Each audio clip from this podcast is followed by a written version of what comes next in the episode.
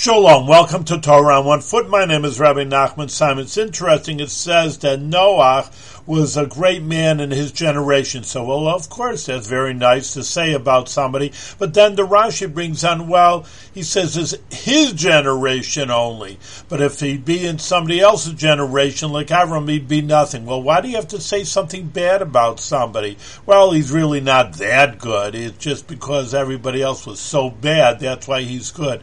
But the Rebbe brings out a beautiful thing that you shouldn't think he's a good. It says he's a tzaddik. All right, I'll be like Noah. What was Noah? He only cared about himself, as we talked about yesterday, and he only uh, cared about his own family. So even though they're telling you in the Rashi that he is a little bit bad, but shouldn't get the idea that that's the way to be. That's what a tzaddik is, only caring about himself and his only family.